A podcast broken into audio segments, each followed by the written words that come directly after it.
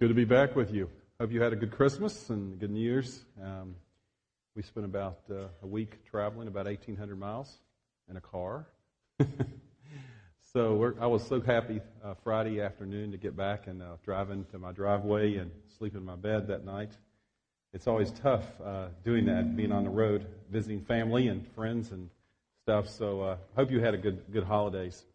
For those of you who are new with us or if you've not been here in a while, um, just to bring you up to date where we are. We're kind of back uh, to where we kind of were three weeks ago. We started back in September with a process uh, where we're going through the whole Bible, and we're using a book called The Story.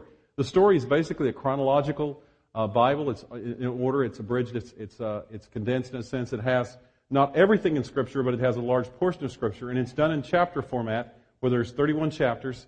And uh, we're going through it. We started back in September. We took a break for three weeks during the Christmas season. And uh, we're back to chapter 15 today. So we're kind of still in the Old Testament. We have about another six weeks in the Old Testament, then we'll get to the New Testament, and then we'll finish up uh, the story by the end of April. Uh, but as we've traveled through this, it, just because you're kind of maybe jumping in, the middle, it, it's, it's all right. Just let you know that if you'd like to get a copy of the, of the story, that we do have copies uh, back at the welcome desk as well, uh, the information table, and you can uh, do that there as well. But today we kind of start a, there's a section we're going to start today uh, on the prophets. And I want to talk today kind of an introductory thing about the prophets of what they did. And then we're going to spend a little bit of time at the end of the message talking about specifically one prophet. And also over the next several weeks, we'll be looking at the, the message the prophets had to do. But today I want to start off by talking about warning signs. Uh, warning signs and warning labels. You know, there seems to be all kind of ridiculous warning signs and warning labels everywhere. Uh, as I was doing some research for this uh, message, I looked online, and there was a there was a site for this group in Michigan. I, I can't remember what they were called, but their whole deal is to look at uh, uh, uh, unnecessary warning labels on packaging because people are always concerned about uh, lawsuits. Uh, we live in a litigious society, and so people put warning labels on everything for all kind of ridiculous things. And they had some examples on the site. For instance, there was a picture of a, of a baby stroller there on the site, and on the on the label on the baby stroller it said this: "Remove infant before folding." I would have never thought about, you know, thought about that. Uh, remove the infant before folding in a baby stroller. Uh, another one is this. There was a picture of a Batman costume, and it was a label on that, and the warning label said this: "Warning: Cape does not enable the user to fly." Everybody knows that Batman doesn't fly. That's Superman. You know, so I mean, you know, what's the big deal? You know, everybody, that's how ridiculous. Uh, or, or, you know, on a chainsaw, there's a chainsaw. There's a warning label on most chainsaws. It says what? Do not stop chain with your hand. You know, it really says that in a lot of chainsaws. Like, duh. There were some really good pictures I saw of some signs that were out there, and I thought I had to show you three of these. Uh, the first one is this one. The first sign is this. This is real sign, okay? Real fence. I want to meet the person that tries to sit on the fence they're not real smart, obviously. So that is, you know, you would think that's got some built-in uh, issues there about not wanting to do that. By the way, the second sign was this one. Look at this next one. Caution: This sign has sharp edges. Do not touch the edges of the sign. What's the sign for? I want to know. It's just a sign about a sign having sharp edges. It doesn't make any sense whatsoever. Okay. Also, the bridge is out ahead. You can't only see that little tiny, little tiny words at the bottom. Okay. Okay. Next sign. Last sign was my favorite. True sign. Touching wires causes instant death, $200 fine. Uh, I thought, you know, I guess if you don't die, you get to pay the fine. So I don't know what the deal is with that sign. That actually is a sign in England. And uh, so that, I don't know if that makes sense or not. I've never been there. Um, but anyway, we have all these lots of warnings that seem unnecessary uh, around everywhere. Um, I wish I had my camera when I was driving down the road between between around Cincinnati, around the Beltway uh, last week. There was some sign out there I couldn't believe, and I, I couldn't can't remember what it says now. But I'm going like, I need a camera to take a picture. Uh, but there's crazy signs everywhere. But there are sometimes some signs that we need to take uh, heed of. There's some warning signs out there as well. For instance, um, anybody you ever been to the Grand Canyon? Anybody been to the Grand Canyon? A few of you here. I understand there's lots of warning signs around there because you can you can get in trouble. The reason there's warning signs at the Grand Canyon since 17 in late 1700s has been over 700 people that have died uh, around the perimeter or in the Grand Canyon area from various things. Some of them in the, in the river, some of them, you know, doing different things. But a lot of them just did not heed the warning signs that were there because uh, there's a lot of rocks that crumble on the edge of the Grand Canyon. And so that's a really reason. I mean, even this past, I think this past summer, there was uh, in the paper a young girl who was her boyfriend was taking a picture of her, and she got too close to the edge, and the rocks crumbled, and she fell to her death. And so there's some warning signs that we need to take heed of. In the Old Testament, God sent warnings to the people through a group of people called the prophets, and that's what we're going to be looking at for the next several weeks. Uh, and we're going to be studying some of these Old Testament prophets. It says about prophets in, in Second Chronicles, it says this about prophets. It says, The Lord, the God of their ancestors, sent word to them through his messengers again and again, because he had pity on his people and on his dwelling place. But they mocked God's messengers, despised his words, and scoffed at his prophets until the wrath of the Lord was aroused against his people, and there was no remedy. More often than not, we will see over the next several weeks as we look at the message the prophets had, they contain warnings that things must change or else. So often we think of prophets as people are foretelling the future. It wasn't so much that as it was like, hey guys, if you don't straighten up, this is going to happen to you. This is what's going to happen. It was warnings about the way they'd gotten away from God. And uh, to bring us back to where we were in chapter 14 several weeks ago, we'd finished up in, in the history in, in, the history of Israel and the story of Scripture in the Old Testament. And what had happened is there had been a, a period of prosperity when there had been kings, King David, a period of prosperity, then King Solomon. But the problem with Solomon was is that he married all these women. If you were here, you remember that as well. He married, had 700 wives, and, and, and a lot of those had, had uh, worshipped uh, idols, gods that were not the God of Israel, uh, the true God. And so what had happened was, in a real sense, that he had introduced into the kingdom uh, there uh, these, these false gods. And then following that, the, uh, following that, we in chapter 14, we talked about how the kingdom had been divided into two groups because of warfare between the, the groups of leaders. And, and the thing is that happened is, is the first uh, king of the northern kingdom was a guy named Jeroboam. Now we talked about Jeroboam and Rehoboam and all the Boams back then, but the issue was is that Jeroboam uh, didn't want his people to go south to Jerusalem because if they went into the southern kingdom, what they would do is he thought that they would hang out there, stay there, they would not follow him anymore in his leadership in the northern kingdom. So Jeroboam basically opened up some storage units he had there, where he had a bunch of old uh, idols from hundreds of years earlier, and they were supposed to have been destroyed, but they hadn't been destroyed. And they, so he pulls them out, he sets them out in different places for the people, and says, "Hey, don't go all the way to Jerusalem to worship. You got, you know, it's too far. You know, you can't find a parking place. Uh, whatever the issue is. And so what you need to do is hang out here, worship these things, worship here at these locations, and in doing so, what will happen is uh, you'll stay, and, and, he didn't say this, but he said you'll be uh, um, uh, stay here and not, not become part of that southern kingdom. You don't want to go down there. So idolatry became more and more of a focus of both the northern and the southern kingdoms of Israel and of Judah. Eventually, though, as we read through the story, eventually there's a guy that becomes a king, and his name is Ahab. And Ahab was really a despicable king. It says this about him in 1 Kings chapter 16. It says, Ahab, son of Omri, became king of Israel, and he reigned in Samaria over Israel for 22 years. And Ahab, son of Omri, did more evil in the eyes of the Lord than any of those before him.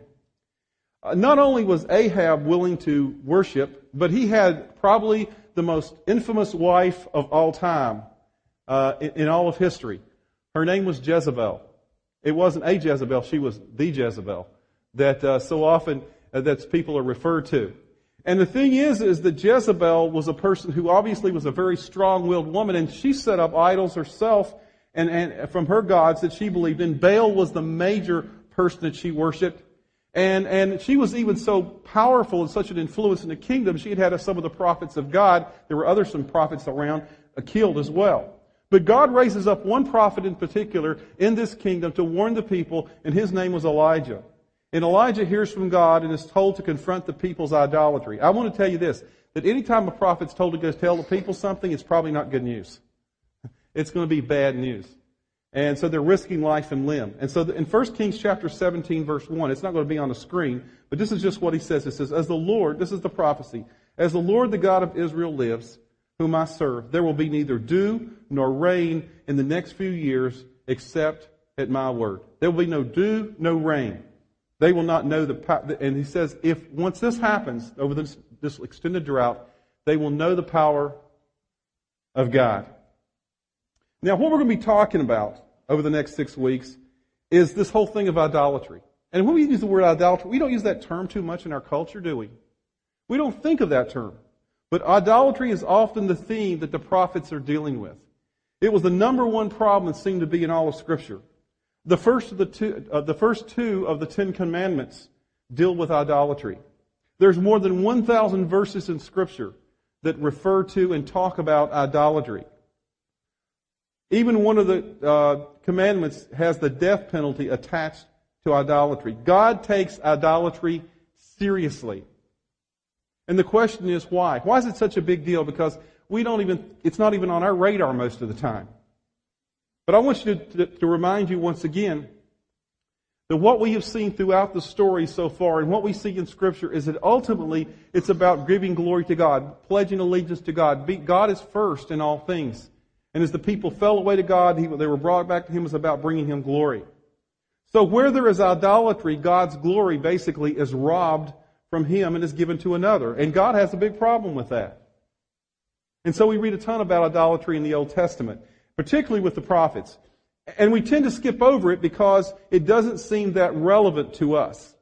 It seems that it was a problem for people a long time ago. But, you know, none of us have carved statues, do we? I mean, you'll have little carved statues that you worship at your house. You have golden idols, you have Asherah poles. You're going like, what is that, even that? What are those things? We don't have those things in our house. We're going like, nobody does that kind of stuff anymore. But is it possible that our hearts have not really changed? It's just that our idols look different than they used to? Back in last February when I went to Africa and I was sitting over in a hut, in a mud hut, it was the chief's hut, in a little, in a little village on the, on the border of uh, Mali and Guinea. Uh, as I went there, it's a little town called, little village called Medina. Actually, it was a big village. It had several hundred people that lived there. Um, the chief's village there. Most of the village and the huts, they don't have, they don't have furniture. they, you just kind of go and they have little this, this actually had, I guess you call furniture, if, if, if you call it furniture. It was a couple of kind of uh, uh, things you could sit on. They were kind of like woven things, and they're kind of long, like benches. And, and they were focused on this one wall. And on this one wall was a bunch of things hanging on it. And I didn't really know what they were. They were things like horses' hooves and, and different little things that were different things. And I come to find out later from the, uh, the translator, he says what they are, they're fetishes. And I'm going, I still don't know what they are. I'm going like a fetish? What's a fetish? Is that some kind of disease or something? And you know, and he said, no, fetishes are actually things that, that they think has magical power. Uh, they have, it can be any, almost anything that has some kind of, because they believe in animism, which is a type of religion that worships, uh, you know, the, the different things of the, of the earth. And, and so they think, and so on the wall, I remember the chief pulling off the wall, one of the things, there was this big horse hoof with a bunch of hair hanging down and stuff like that. And he said, and I come to understand later that he thought, thought this was a powerful thing that he was going to, you know, he was going to uh, um, uh, use to help us because he became our friend. I'm glad. And um, so I'm thinking, okay, you go to a, a, a, this primitive village in Africa, and here's their little furniture, and it's all focused on the wall, wall, and the focal wall is all about fetishes. Oh, how primitive that is. And then I come home, and I walk into my great room. And I noticed that all of my furniture in my great room is, is, is focused and it's arranged in a certain way. It's arranged about, it's arranged around, uh, around our fireplace. And on our fireplace, right above it, is this uh, flat screen TV. I'm going like, uh, is there any parallel there at all? Into, I mean, about what we spend our time doing, what we worship. So just leave that there. We'll talk about that some more today. But the thing is, the question is, here we're going to talk about today is this. Where do you place your hope? Where do you place your hope? What holds the seat of glory in your heart? Because so many of us are looking at something other than God to fill that position, that place of prominence in our life. For some people, it can be entertainment. For some people, it can be, you know, you come home from work after a long day, and what do you do? You plop down in front of the TV set, turn it on, and you worship. Well, we don't call it that. We seek comfort through that. We, we, we go to that, you know, to give us the comfort that we need and we give us peace. Or maybe it can be a spouse. Maybe it's, you look to somebody to whom you say, I want you to complete me. Instead of turning to God and saying, God, you know, you're the only one who will never let me down, uh, you look for somebody else. You look to a person to fill a position of prominence in your life. Or maybe it's money. Maybe you're simply saying, you know, I need enough money to make me, to have security, to make me happy. Maybe that has become the thing in our life. In other words, I'm asking for money to do for me what God wants to do for me. Or my career. I want my career to identify me. I want to be known. Uh, that's how I want to be known. Is it, that's the thing that's that's the most prominent thing in my life. And so the problem in our culture today is not that we don't worship idols, not that we, we're not idol worshippers as well. I think we are just as much as people in Scripture. The problem is identifying what those idols are. And so what I want to do today for this uh, large portion of the message is I want to help us to identify a few of the idols in our own lives. Because the role of the prophet is to help people recognize the reality of idolatry. And I'm not a prophet, but God has called me and he called every pastor to, to speak God's truth, and which is one of the main things that the prophets did.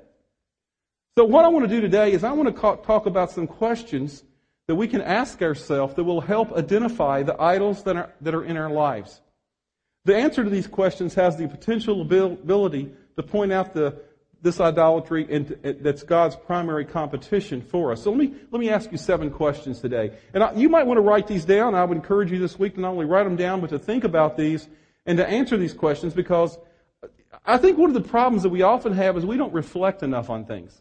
We get busy in life, we busy, busy, busy, busy, busy, and we never reflect upon what is really the purpose and the focus of our lives. And so these are questions for reflection that might help us uh, to think about what are the idols and identify what they are. Okay, the first question is this What are you most disappointed with? What are you most disappointed with? Is it your career? Your marital status? Your sex life? Your family? What are you most disappointed with? That points to something that you've placed your hope in. Instead of putting our hope in God, we put our hope in name whatever it is. And some disappointment in life is natural. I want to say that. But constant disappointment in life is not. Maybe another way of asking that question is what do you complain about the most? What do you complain about the most? It reveals something that you've put your hope in. That's one of the first questions we need to ask ourselves about what as we place in the prominence into the God position in our life. What are you disappointed with? Question number two. What do you sacrifice your time and money for? What do you sacrifice your time and money for? The Bible says that where your treasure is, that's where your heart is also. Where your treasure is, that's where your heart is also. And you know, I've said this before, I'll say it again. Uh, you can know the same thing. If you want to know what a person's priorities are, where their, where their focus in their life is, all you have to do is look at their checkbook and their, and their schedule. That'll tell you exactly about the priorities of their life.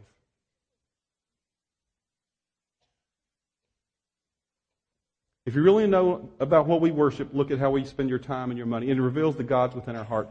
The third question is this What do you worry about? What do you worry about?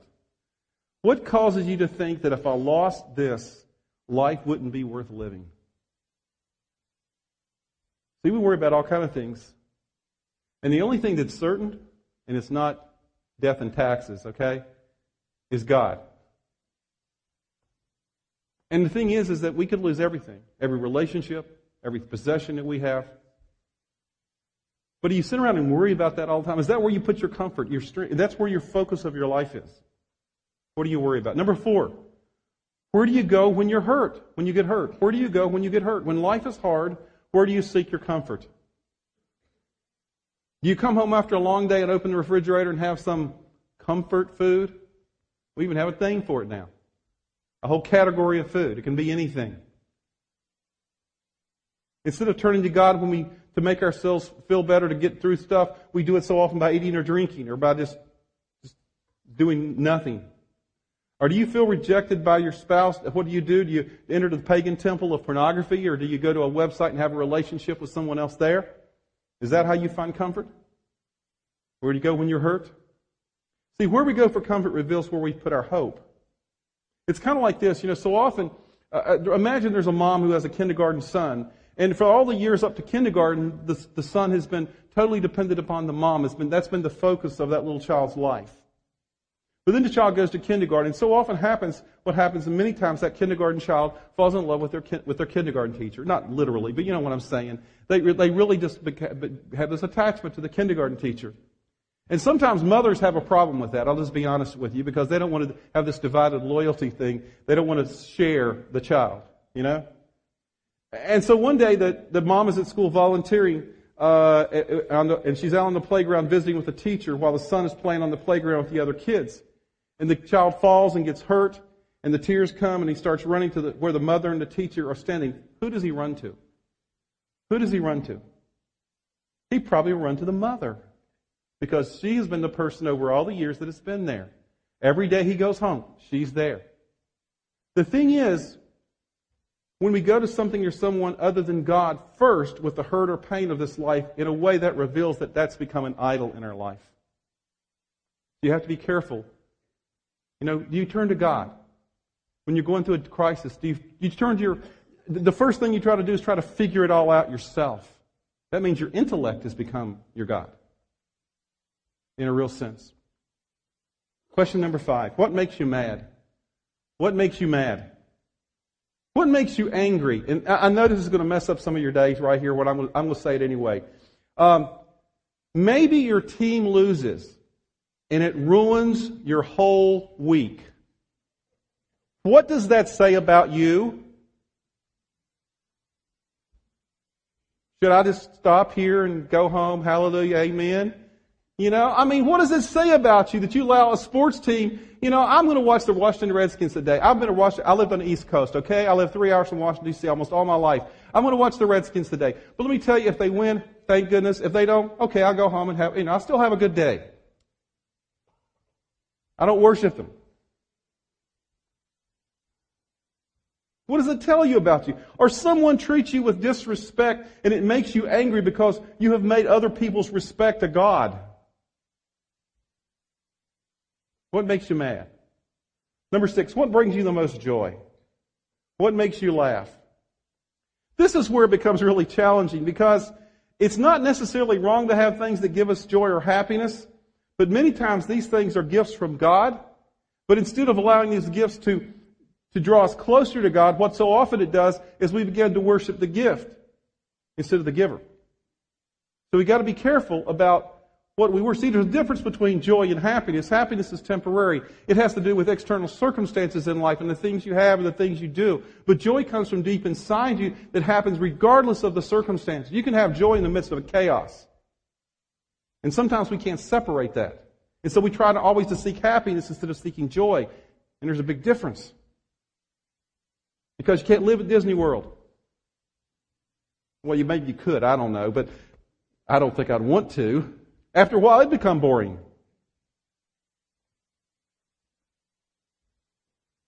Number seven, whose applause do you long for? Whose applause do you long for? Whose approval do you really live for? Your boss, your spouse, your parent, your friend? Whose applause you are living for shows who has the throne of your heart. We need to live for an audience of one. And that audience of one is God. I mean, you know, so often, I just have to say this to you, myself included, so often what we do is we worry way too much of what everybody else thinks, and we really don't have that have an opinion of God. And He's the only one that really counts. Ultimately. Eternally. See, ultimately this, an idol is anything or anyone other than God that takes the passion, the value, the hope, the glory, the commitment of your life. An idol then is this cheap substitute in a sense for God, where we look for something or someone to do for us what God wants to do for us. Let me give you an illustration. It's kind of like this. We have cheap substitutes all, all over the place. How many of you, if you're going to go out for ribs, good barbecued ribs in this area, where would you go? Famous Dave's. I heard Famous Dave's. Anybody else? Any, that's all there is around here? Famous Dave's? Huh? Gracie's. Okay, I've never been to Gracie's. I don't have a clue. Uh, uh, Hickory's, whatever that place is. Hickory something else. Yeah, Hickory River. There was a place on the East Coast that used to have the greatest ribs of all time. It was called Darryl's. Darryl's was a chain on the East Coast. Uh, it, it, was only in, in North Carolina, Virginia, and a few places there for many, many years. And I remember going there. Great restaurants, gorgeous restaurants. I was so, just so, just so, just let down yesterday when I was doing some research and I looked online to see if, what Darryl's was doing. It's gone from 28 restaurants down to one in Greensboro, North Carolina. I'm going there someday. Get some ribs, real ribs. Because they had Adam's ribs and Eve's ribs. Adam's was just a bigger portion of Eve's ribs. That's all it was. But the issue was it was the best ribs. You know, when you think of going to ribs, you go get some real ribs, right? How many of you, when you think of ribs, you think of McDonald's? You know what their main commercials are right now? It's called McRib. McRib is a cheap imitation.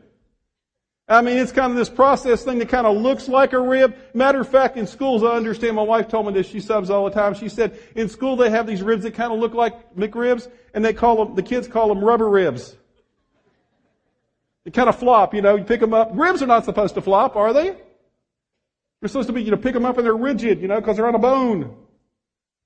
But the thing is, is that we sometimes, but after a while, you know, obviously people are buying McRibs. I'm not going to ask you to do a survey to see if you like cheap ribs or not, or substitutes. But the issue is they keep bringing McRibs back. That was years ago they were there and they keep coming back. They're like a, you know, something like a bad rash or something, I think. And the thing is, is obviously people are liking them. And so they've got to grown to like these cheap substitute ribs. And so often that happens in our life. We're surrounded by cheap substitutes for God and we quit noticing it and we kind of become used to it. And we start finding our security and happiness in things that aren't really real. But you know, I found out this to be true, and this is truer in life. And when we stop to reflect upon stuff, people will often ask this question. Ever so often we have these moments when we think, is this all there is? I, I found a lot of guys, and I deal with guys more than women, uh, because I'm a guy, I guess, I don't know. But the issue is, is a lot of guys in their 40s and 50s are starting to ask these questions. And I've sat down so many times in, their, in the office and had conversations like, you know, I've been successful in the business world and I've, and I've gone, done well in the business world and I've had all the success that everybody in the business world would ever want. But is there more than this? Is there more than this? Have I settled for something that's not the most important thing? Is there more something more significant in life?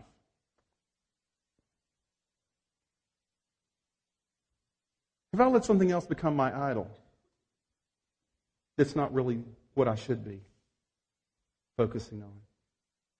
So God addresses idolatry. He speaks again and again through the prophets. And God speaks to Ahab, this, this prophet we started off earlier talking about, through Elijah. And Elijah says a drought is coming. You've been warned. And through all this, you're going to see who the real God is. That's what Elijah says. You're going to see who the real God is. And something I have to let you know about this, this scenario because sometimes we don't get it from just reading scripture. We have to know the background. Baal was predominantly seen as the god of weather who controls not only certain parts, but he controls the rain. Do you see what God's doing? What God's saying, He's saying they were worshiping Baal, this god of weather.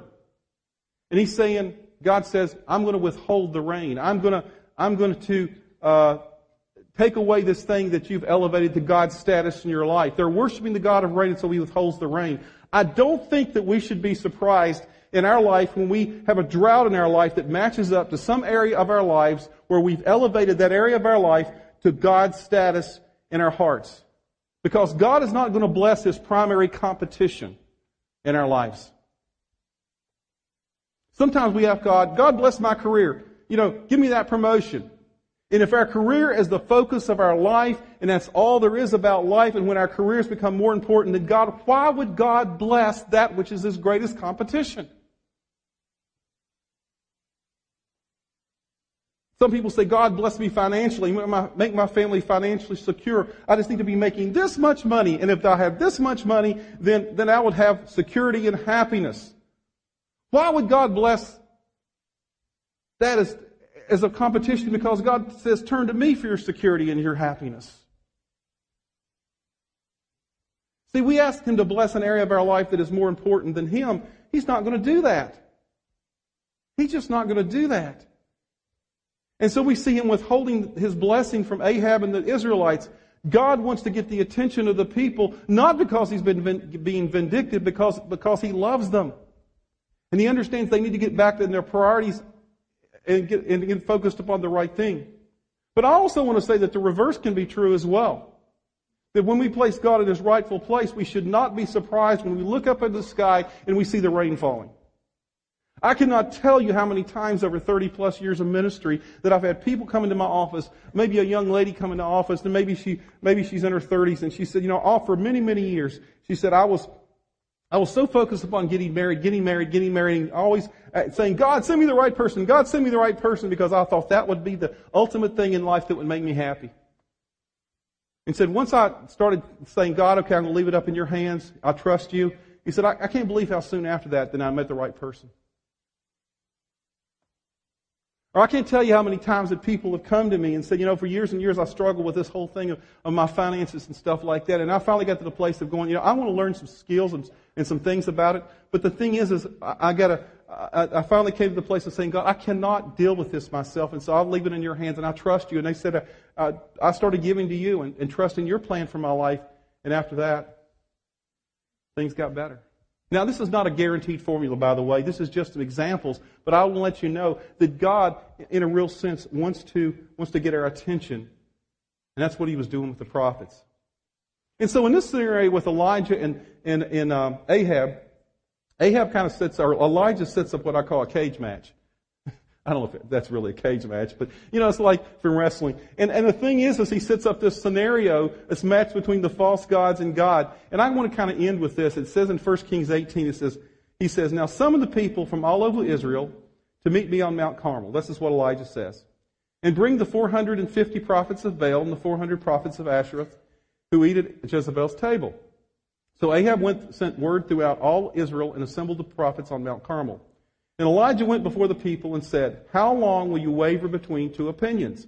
If the Lord is God, follow him. But if Baal is God, follow him. But the people said nothing. The people said nothing. Why did they say nothing? Because they wanted both. They had this idea that we can do it all. We can have it all. We can just do everything. You can't do it. And I believe that we're the same way. It's not that we don't want God in our lives. We just want God and something else. We're, we are not, we are satisfied to have something else share God's position of prominence and glory in our lives. And God just doesn't share. He says, I'm a jealous God.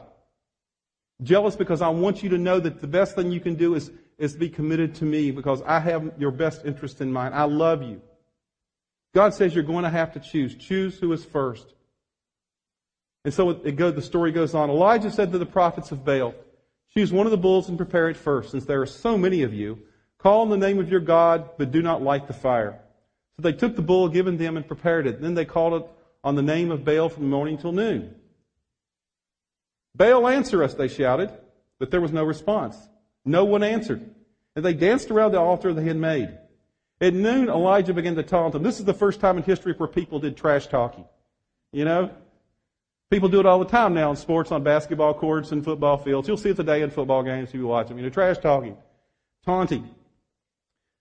Elijah says, Shout louder, he said. Surely he is a God. Perhaps he is deep in thought or busy or traveling. Maybe he's sleeping and must be awakened. So they shouted louder and slashed themselves with swords and spears, as was their custom until their blood flowed. They were trying to get the God's attention. They were doing everything in their power to get the God's attention because they thought this is what life is all about. And we look at them and we go, on how ridiculous. I mean, know, how ridiculous. You know, who in the world would do something like that, put all their effort into building into something that ultimately is not going to cause them the most joy and satisfaction they could possibly have in life? Who would do that kind of thing? But are we so different? Are we so different? We, we may not slash ourselves with swords. We may not dance around an altar, but we do all kind of serious things. We have bled so many things for our gods. We have sacrificed so much of our life sometimes for our gods. I cannot tell you how many people have destroyed their marriages and their relationships because of a career choice. Because they focus all their attention upon their career. I cannot tell, I can tell you people in people that I know that, that during life they have so much focused on their body image they spend their whole life at a gym. Now I believe in working out, folks, but in moderation. Your primary family is at home, not at the gym. And so often people sacrifice hours and hours and hours at the cost of every relationship they have, and they become so focused upon that. I cannot tell you how many people have sacrificed real intimacy and a real relationship because of sec- trying to uh, go after sexual pleasure. They may not have bled literally, but they bled. Finally, it's Elijah's turn. Verse 36. At the time of sacrifice, the prophet Elijah stepped forward and prayed, Lord, the God of Abraham, Isaac, and Israel, let it be known today that you are God in Israel, and that I am your servant, and have done all these things at your command. Answer me, Lord. Answer me, so these people will know that you are the Lord our God, and are turning their head, hearts back again. Elijah doesn't say, do this for me, so I can get the glory. He says, do it for you, God, so you can get the glory. Then the fire of the Lord fell and burned up the sacrifice, the wood, the stones, the soil, and also licked up the water in the trench. And when all the people saw this, they fell prostrate and cried, The Lord, He is God. The Lord, He is God. And once again, the story returns to its main thesis, the glory of God. God gets the glory. But it takes a while to get back there because the people have swayed so far away. See, the prophets were God's early warning system. Idolatry is still an issue today in our world. And God is still jealous for the hearts of His people. Because when we turn and make anything else a God in our life, anything that we've mentioned today, and a lot of the things we haven't even mentioned, when we do that, it's almost as if we're having an affair on God. That we, we have turned away from God. That's literally what God, it, it, it's like to God. And God is jealous for you, and He wants, the, he wants the passion you have for your favorite sports team, for your decorating your home, for your golf game, whatever it may be. God is jealous for that passion and, that you have for those things, for your career, your car, your clothes. He's jealous for the time, the attention, the resources, and the affection that you give those things. And God is warning you that unless something changes, a drought is coming. And I believe we're in the middle of a drought as a people. I don't know if you feel that way or not, but I don't see us as being in a great place in our nation right now as individuals, as a nation. We're in a drought. But the good news is, is we don't have to stay there.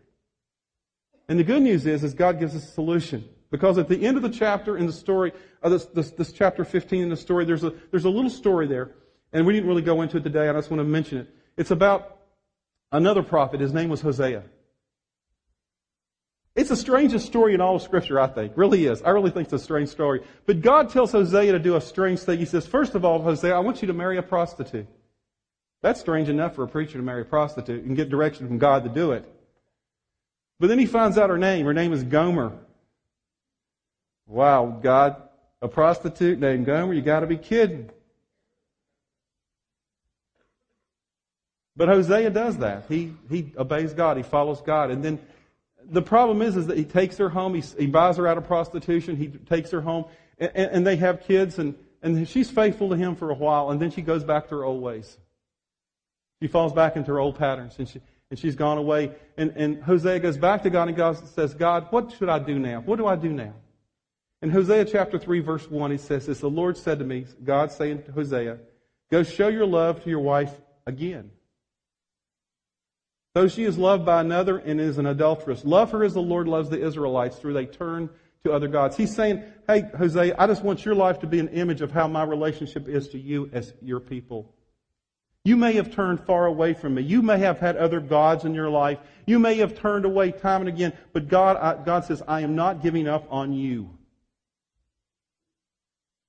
See, the thing that God wants to say to us, and the thing He wants to say to us as people today as well, is this regardless of where we've been, God has not given up on us. And as we will read and as we will study throughout Scripture for the next several weeks, every time God warns people and they, and they get to a place of recognizing their need, the next step is repentance. Saying, God, not only am I sorry, but I want to turn and go the other way.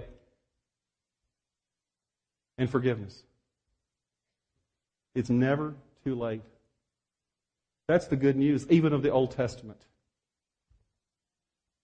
See, even if you give your heart to another, even if God hasn't been what's most important in your life, He hasn't given up on you. He's still fighting to win your heart. He still wants to have a relationship with you. He still wants you to be His own because He loves you that much.